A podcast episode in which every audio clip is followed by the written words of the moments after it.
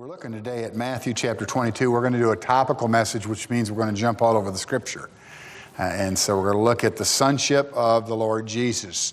He's called the Son of many things, isn't he, in Scripture? He's The Son of Abraham, the Son of God, the Son of Man.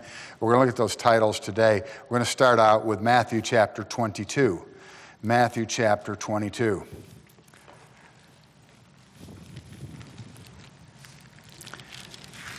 Explain the significance of each one of these titles. Matthew chapter 22, verses 20, or verse 42, 22, 42 through 46. And let's stand and read this together. And oh, the Lord always outsmarts the opposition. You know, he outsmarts the disciples, he outsmarts us. I love this passage. And the Pharisees were gathered together, verse, verse 41, to ask him something. And he says to them, saying in verse 42, What think ye of Christ? Whose son is he? They say unto him, The son of David. He saith unto them, How then doth David in spirit call him Lord?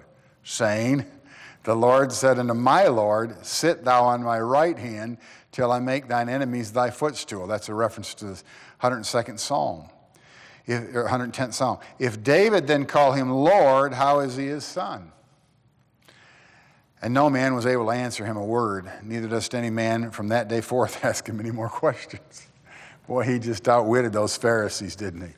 He's near the end of his ministry, and he put them to rest once and for all on questions and challenging him. Let's pray. God bless us as we take a look in your book for a walk in this ugly, evil world. Help us, Lord, to understand these things clear up any misunderstandings about the sonship of Jesus Christ and help us to make a practical application to our life. And we pray these things in Jesus' name. Amen.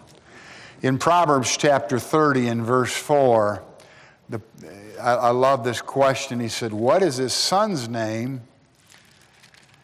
if thou canst tell? Proverbs 30, verse 4.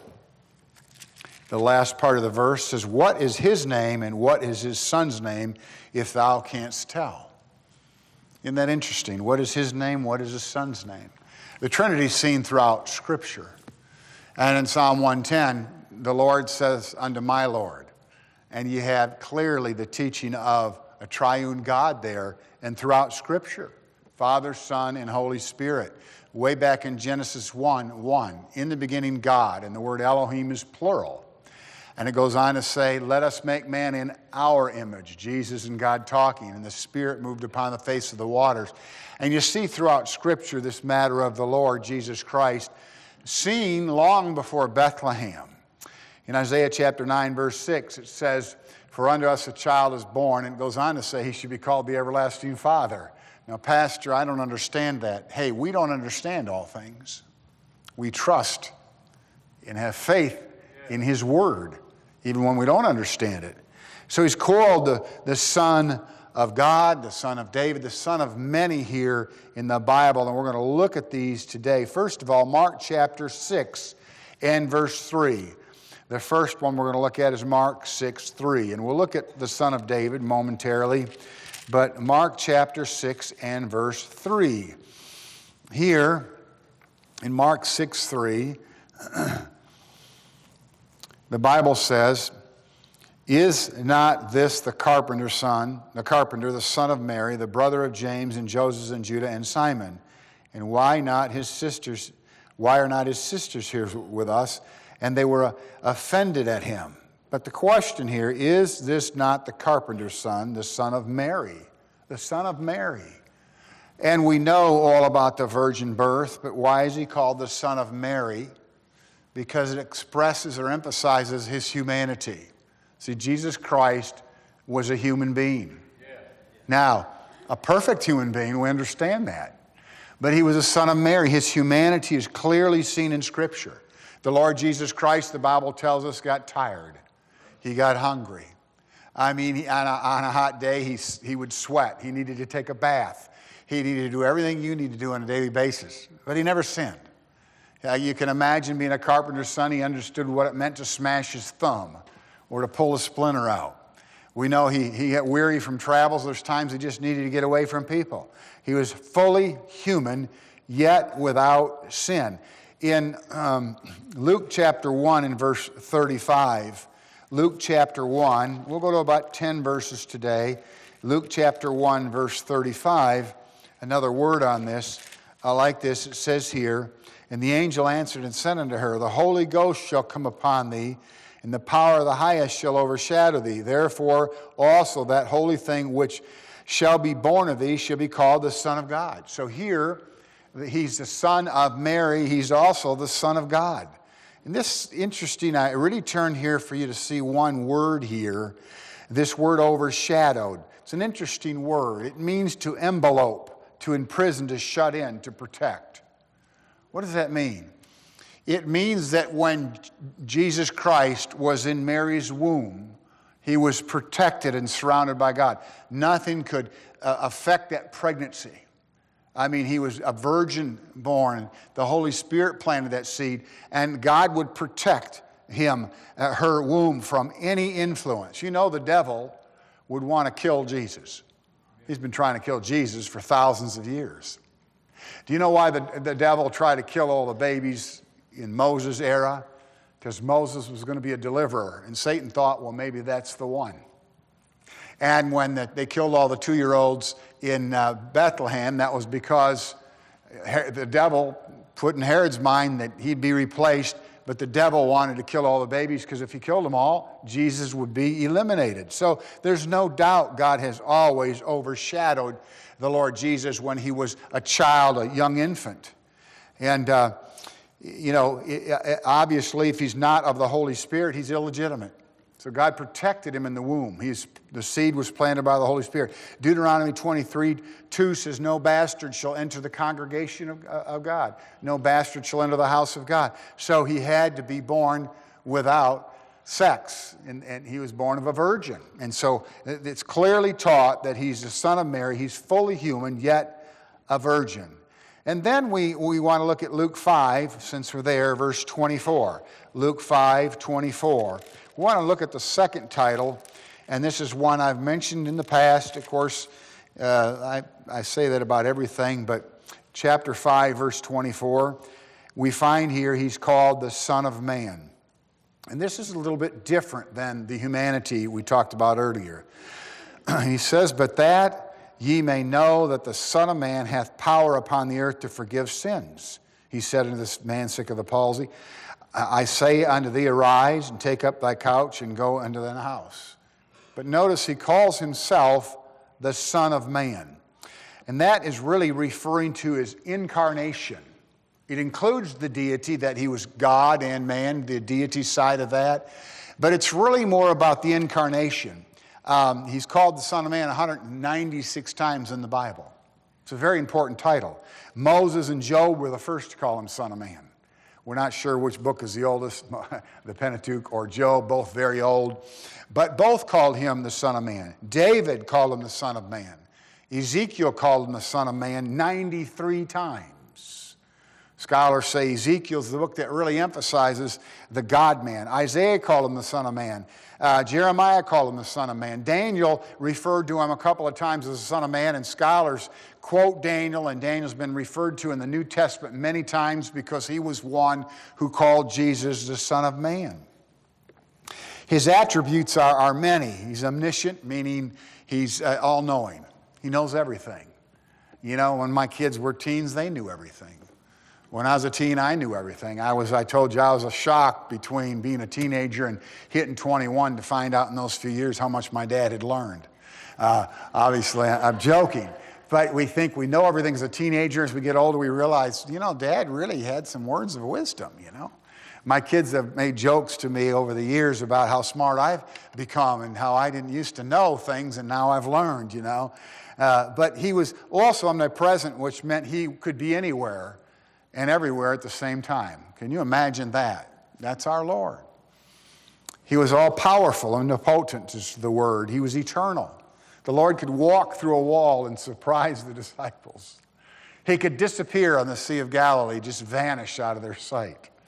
That's our Lord. He had all the attributes of God, because he was incarnate. Now, what do we mean by incarnation? It means that he was actually God in the flesh. He was God. Remember, Philip said, We want to see the Father. And he said, Philip, how long have I been with you? And I've told you, if, you, if you've seen me, you've seen the Father. In Isaiah 9 6, I and my Father are one. These three are one. How many scriptures do we need? He is God in the flesh. And it's interesting because we have the Trinity, and yet we have the, the three, but yet we have the one. Three and one. So here we see him as one with the Father. Yet at times we see the separation of function. There's no doubt about it. In fact, it's interesting because he set a perfect example of submission to the Father. Even though he was part of the Trinity and equal with God in many respects, he also submitted to God as the final authority, as his son. So he's the son of man, Luke 5 24, his incarnation.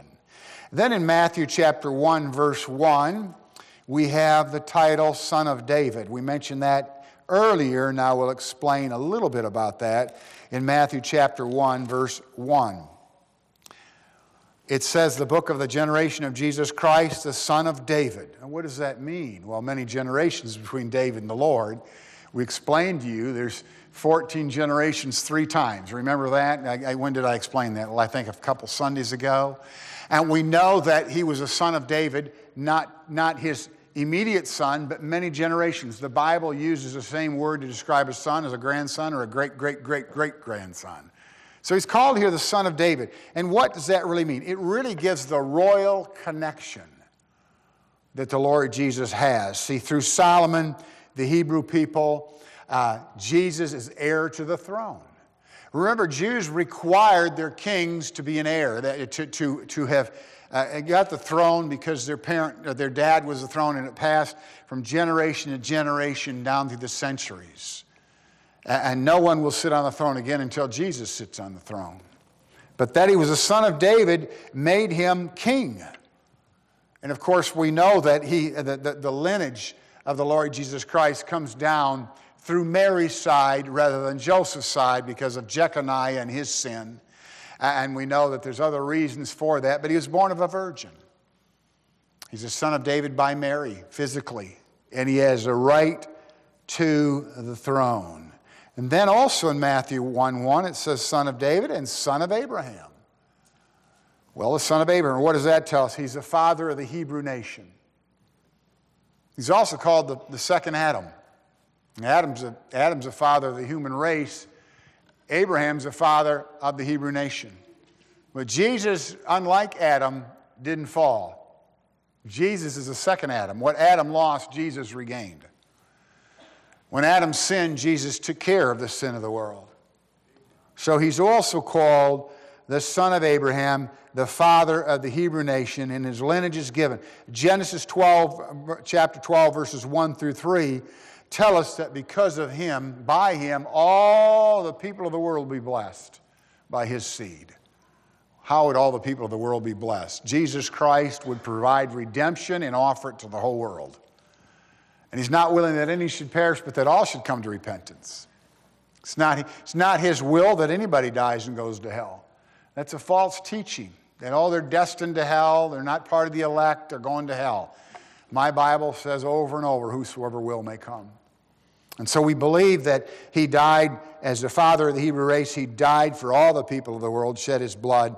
And of course, Abraham and his seed would all the nations be blessed. You see, Jesus is a child of Abraham through Mary, all the way down through the years, through David and, and, and Solomon and, and, uh, and, and so forth. So he's also here the son of Abraham. Then in Matthew 1 16, and we're going to go here, and then from here we'll jump over to Luke. And Jacob begat Joseph, the husband of Mary, of whom was born Jesus, who is called Christ. Now it's interesting. He's the son of Joseph, but only because Joseph's the husband of Mary. You see, it says here, and Jacob begat Joseph. It doesn't say, and Joseph begat Jesus, does it? It says, the husband of Mary, of whom was born Jesus. Jesus was born of Mary. Look at Luke 3 23. Luke 3:23. And it's interesting how this phrases it. He wasn't born of Joseph, he was born of the Holy Spirit. Luke 3:23.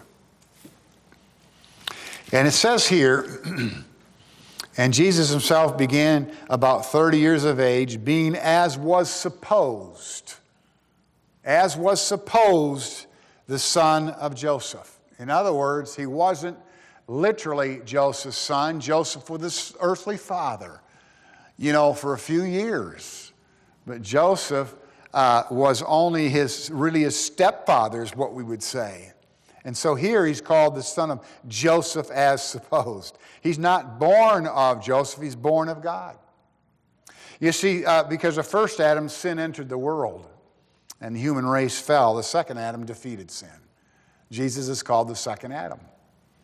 So he's a son of Joseph, he's a son of Mary, he's a son of man, he's a son of David, he's a son of Abraham, he's a son of Joseph.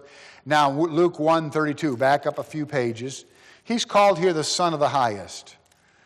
And by the way, being the son of Abraham really points to his lowliness, his humility. He was called a bastard in the Bible. You know that. Criticized, talked about because everyone knew Mary was pregnant out of wedlock. I mean, that's an embarrassment. It was an embarrassment in America until about the 60s. But, you know, here in Jewish culture, to be with child and, and not be married would, would be a, an offense where you could be stoned for it. But of course, God protected him, and enough people believed to protect him, and, and God took care of him. But in Luke 132, he's called the Son of the Highest. And I mentioned earlier how he submits to God. He shall be great and shall be called the Son of the Highest. The Son of the Highest. What does that mean? It speaks really of his submission to God the Father. He submits to God the Father. That, that's interesting. He's equal with God, the Bible says. He's God in the flesh, the Bible says. God will turn all judgment over to him, yet he submits to God, who is the, is, is the highest. I like that. And then, of course, we want to turn for a few moments to Luke 135, just a few verses from here. It says, And the angel answered and said, The Holy Ghost shall come upon thee. This is a verse we read earlier. the Holy Ghost shall come upon thee, and the power of the highest shall overshadow thee. Therefore, also that holy thing which, is, which shall be born of thee shall be called what? The Son of God. Finally, he's the Son of God, the Son of God. He's addressed as God the Father several times in Scripture. And we know that uh, the devil has always challenged him. Even Satan called him the Son of God. There's one title Satan never refers to Jesus by, and that's Son of Man, because that would be admitting he is God. Satan will admit he's the Son of God. He challenges him in Mark chapter 4. But he admitted in, in Matthew 8 29. We'll see where he admits Jesus is the Son of God. I'll read that. You don't have to turn there. Matthew chapter 8, verse 29. Here's, here it says here, And behold, they cried out, saying, We have, what have we to do with thee, Jesus, thou what? Son of God. Now, Satan wants to do away with him, but he's recognized as the Son of God. And Nathanael, I love the story of Nathanael in John chapter 1 and verse 49. What a great story that is about Nathanael, who's without guile. We talked about this Wednesday. And he sees the Son of God ascending and descending on a ladder to heaven. He's the Son of God. All these titles apply to him. And then lastly, we'll turn to John 1:12. And I know I'm just about out of time, but we're just about finished. John chapter 1 and verse 12. And I love this verse. But as many as received him, to them gave he power to become what? The sons of God, even to them that believe in his name. You know what the Bible enables us to do by faith? Become a child of God. Did you know what that makes us? Joint heirs with Jesus Christ. Boy, that's something that we're joint heirs with him. Isn't that something? You know, he's so deserving of all of our praise and glory to be referred to as joint heirs with Jesus Christ, to be called a child of God, like Jesus was a son of God, we're also called sons of God. And we know what failures we are and how many mistakes we make, and yet God elevates us to that position.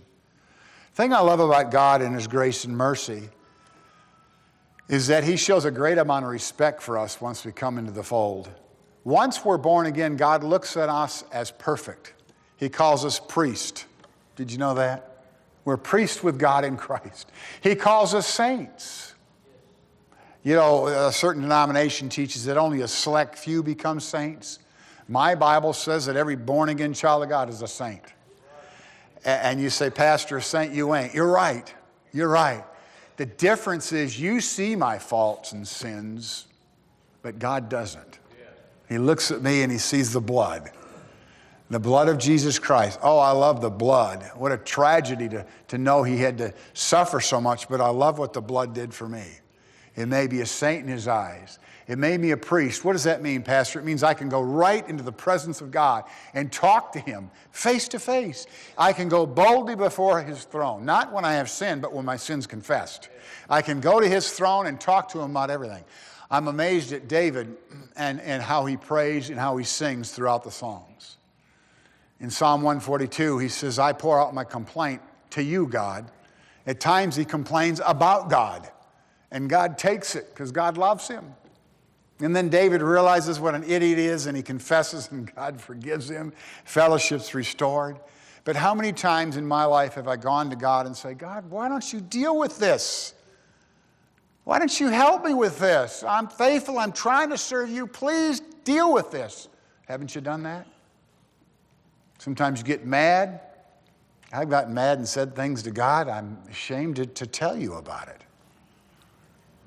And isn't it amazing the tongue no man can control? You're trying to start your lawnmower and all those nasty things are coming to your mind and you're thinking, man, I want to just curse this lawnmower, you know? And over the years, I'm sure that I've had a struggle to keep the, the tongue from saying some things it shouldn't say. You say you're a pastor, I know that, but I'm also a sinful person. Been saved by grace. You can't control your tongue. When you think you can, you're going to slip up and say something ugly to someone and say, I can't believe I said that. Oh, we're capable because we're broken people. But, but I love that God honors us and calls us his children, his heirs priests and saints. I told a fella he had a face of a saint, a Saint Bernard. But God really means we're saints, you know? And I love that about God. And you notice when Paul and they, they, the, the church epistles, he always opens up with a saints at Corinth, the saints at Ephesus, the saints at Galatia. I love that.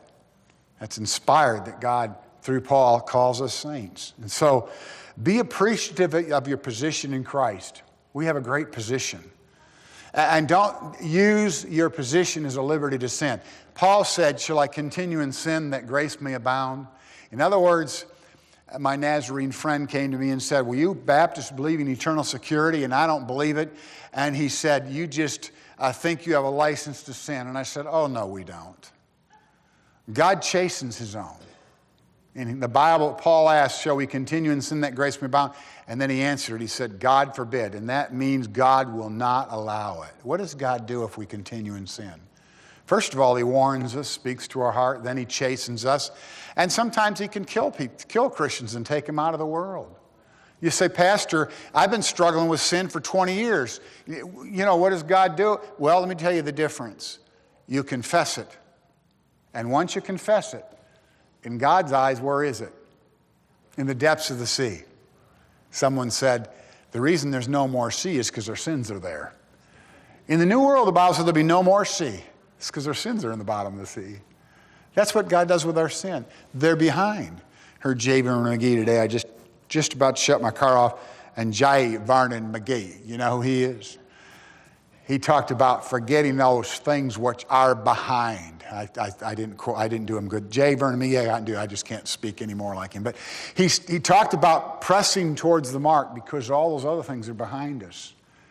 And the moment we confess, what happens? Our slate is cleaned. The catheter's in, the yuck's out, we're clean. Praise God. And so I'm thankful tonight for his sonship and for my sonship because I'm a child of God. And as many as received him, they gave you power to become the sons of God. Let's pray. God, we thank you tonight for the privilege of being a child of yours. We thank you for Jesus, the incarnate, perfect, virgin born, Savior, Son of God, Lamb, Lion, the one who can be everywhere at the same time, be all powerful, all knowing, who knows our hearts, and who sends his word to convict us of our sin and expose us for what we are. God, thank you for our Lord, the Son of God, the Son of Man, the Son of Abraham, the Son of David, and the Son of God, your Son. Thank you for sending him to die for our sins. In Jesus' name we pray. Amen.